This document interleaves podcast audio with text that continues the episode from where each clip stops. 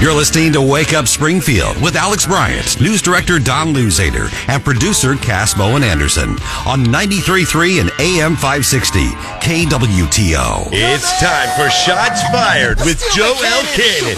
Goes the cannon, watch the blood in it spray. And goes the cannon, Yeah. we're abandoned in Kips Bay. And there's another shipping. Just off Southern That's probably our coolest opening for anyone, for the coolest person that we get to interview today. How are you, Miss Joelle Cannon? I'm doing awesome. How are you guys? We're doing wonderful. Thanks for being on the show. So, man, I got a lot of stuff I want to talk to you about. Um, and you know, let me let me just go to where I'm going to give you what we're going to go to next. Okay, in Okay. DC, you spent a lot of time in DC, and so um, crime. I want to talk to you about that. Get your personal take on it. Now, I just want to give a disclaimer. I don't know if you're listening to it earlier. If people are texting you, telling now, I I I'm referred to you as a petite lady. Would that be accurate? And is that acceptable and okay?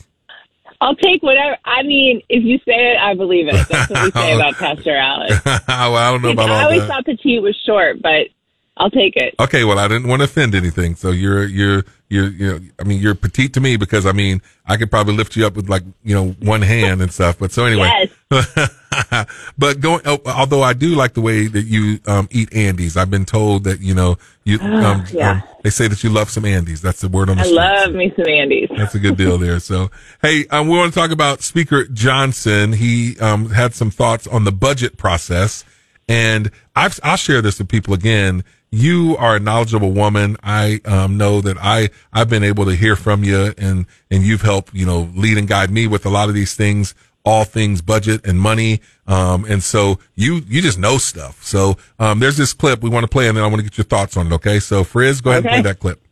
I came in as the new speaker, and I said, again, as the rule of law team, we're going to follow the law. So that's where the negotiation stands. We're awaiting a volley from the other side, should there be one. But the House has done its job. We passed uh, seven of the 12 approps bills. That's almost 80% of federal funding. 11 of the 12 have made it through the process, if not all the way to the floor. And so we're in a position where we could go to conference committee and negotiate this. Our appropriators want to do so. Our, our, our cardinals, as we call them, the chairman of the subcommittees and appropriations, are ready to do the work. But we're awaiting the other team, the other the other side, the other chamber, to come forward with a, a number that we can agree upon that we write to, and that's the impasse, and that's what we're waiting on. But So, Joel, you know the system, how it works. For us common sense folk, we're going, why can't you just get things together? So, what's happening? Where do we need to go from here? Go ahead. The floor is yours. Oh, thanks. Um, yeah, so this is interesting. There's a lot going on with the speakership, not just about fiscal issues, but about some other stuff right now. Um, then I think that the rank and file members are starting to wonder if they made a mistake with Johnson. Now, I am not saying that they would be happy with anyone, but um, I actually don't have a problem with what he's saying, although it is a little unclear. You know, the House has passed seven of the 12 appropriations bills, but the conservatives would say, you know, the speaker passed those bills at the same level that McCarthy was kicked out for. So, um, you know, he's basically saying we've done what we can do, but this this is a two body entity, and the Senate has to to give us a number, and we have to start negotiating. He's essentially referring, I think, to an overall number.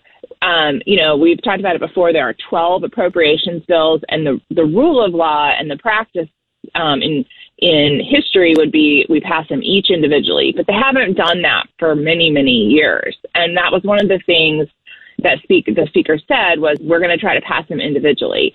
Um, but typically, what happens is at the very last minute they roll them all into one big bill. It's 1,200 pages, and they pass it in the dead of night when no one's had a chance to read it. Yeah. Um, and there's sort of a fight over the overall number. Are we going to spend 1.5 trillion? Are we going to spend 1.4 trillion? But like that's that's the, the whole fight. And for people like us, it's like you're fighting over you know a hundred million dollars or a hundred you know a hundred billion dollars.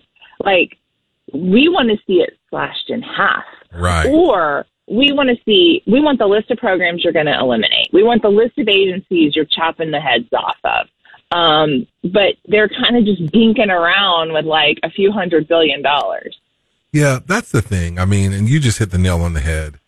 Like, I, just talk a little bit. You know this stuff. I mean, we hear stuff about how we are now paying a trillion dollars a year in just our interest. Um, That's ridiculous. And who are we paying that to, Joel? Oh, um, China, Russia, No. um, you know, basically our enemies. See, that's the thing. It's like, I just don't know that we understand that. Like, how do you pay that much interest? You know, um, because we just keep borrowing money, we keep printing money, we keep giving all these entitlements. The bill's going to come due. You, you, when they say printing money, you're borrowing it. We're borrowing it from other people who Yeah. don't have our interests in mind in heart. I mean, am I right on that? Oh yeah, I mean the the interest on the debt last year was eight hundred and seventy billion dollars, and I don't have the percent breakdown in front of me, but the highest percent of that is foreign, and the highest of the foreign it's China, Russia, and um, you know uh, Japan, a couple other states, um, countries, but yeah, I mean, and the, the weirdest part is we're borrowing money to spend money on program like we borrow money from Russia and then we're spending money on the Ukraine fight. We give it Like, to them. We borrow money from Russia. We we're- give it to them. Yeah. Yeah, it's um, you know, it's it's the typical DC backwards stuff, but I always feel so frustrated because how do you how do you undo all of this? How do you untangle the huge mess? Because everywhere you look, there's a problem. So you mentioned before they're fighting over like a hundred billion. Now, when President Trump had his um, town hall with Sean Hannity, he I, this is the thing I like about Trump. Okay, the man started to give us a plan on what he would do, how he'd do it. Now, what happens is people try to get him into the weeds on, well, give me the exact sixty-four points. How you going to do it? He has ideas. He said we're sitting on liquid um, gold. That's obviously our oil.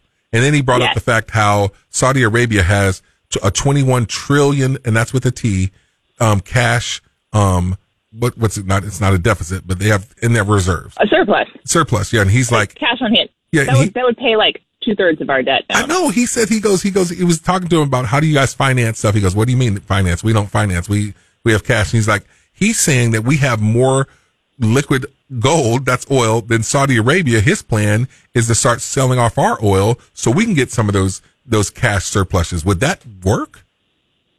Um, I hope it would work. I gotta say, I love the big ideas, and you know, some of them are expensive, and you know, maybe the Space Force big idea wasn't my favorite. Okay, so he spends quite a bit of money, but I mean, I love this idea, and why not give him a shot? It can't. It, it can't be worse than what we're doing now.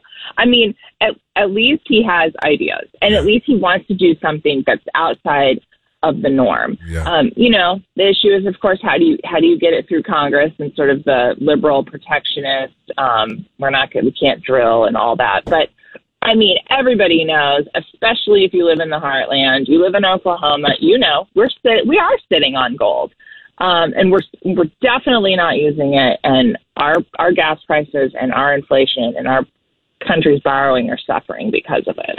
Absolutely. So, hey, I want to switch gears real fast. And again, I said I want to come back to this. You've lived in DC. You know DC very well.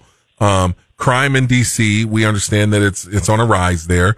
Mayor, um, Bowser was talking about how, well, it's not that bad and just the media and the Republicans are trying to exacerbate this when President Biden's granddaughter herself, um, was pretty much attacked and then a, a federal FBI agent had his car carjacked, a, a federal car. But so now the, um, the Wizards and, well, first of all, is cat crime bad there? I mean, do you feel, Okay.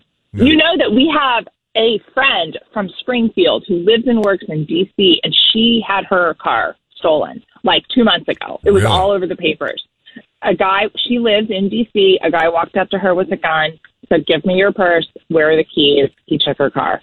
It was in the newspapers. It also happened to Henry Cuellar, who's a Yeah. Democrat, con- a Yeah. former Democrat congressman. I mean, what does he mean it's not bad? It's like, uh, you know, the the look over here, don't look over here. Yeah, crime crime is definitely bad there. Well, so now it's starting to hit them economically. The um, Washington Wizards and the Capitals. That's the the hockey team. I Yes. I'm, not, I'm not a hockey fan. Are you a hockey fan, Joel? You like No, no. Okay, I well. everybody thinks it's cool to be a hockey. You say fan, but I'm hockey? hockey? Yeah, It's hockey, No, it's like a northern hawk. thing. It's hockey. Frizz. Frizz is in here. He's taking he's taking umbrage to us. I'm talking about. I don't the, think there's a W in it, but that's okay. Okay. Thank you, So Joel. funny thing about their big move, a friend of mine, I mean, I know I always cringe when you say I'm an insider, but it's true now when I tell these stories. I'm like, oh, it's kind of true.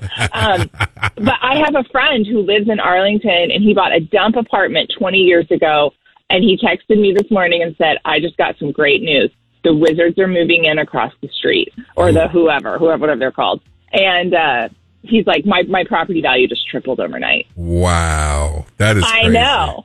That's crazy, Yeah. man. So hey, maybe you should have bought some um some property over there somewhere. So Trust me, I know. and listen, There's a lot of things I should have bought. when we call you our insider, it's not a bad thing because we know that you have roots here. You love Missouri. You're a Missouri girl and you love your Andes and stuff, but you know more about DC than we do. So you haven't let it corrupt you. Mm-hmm. So we appreciate you.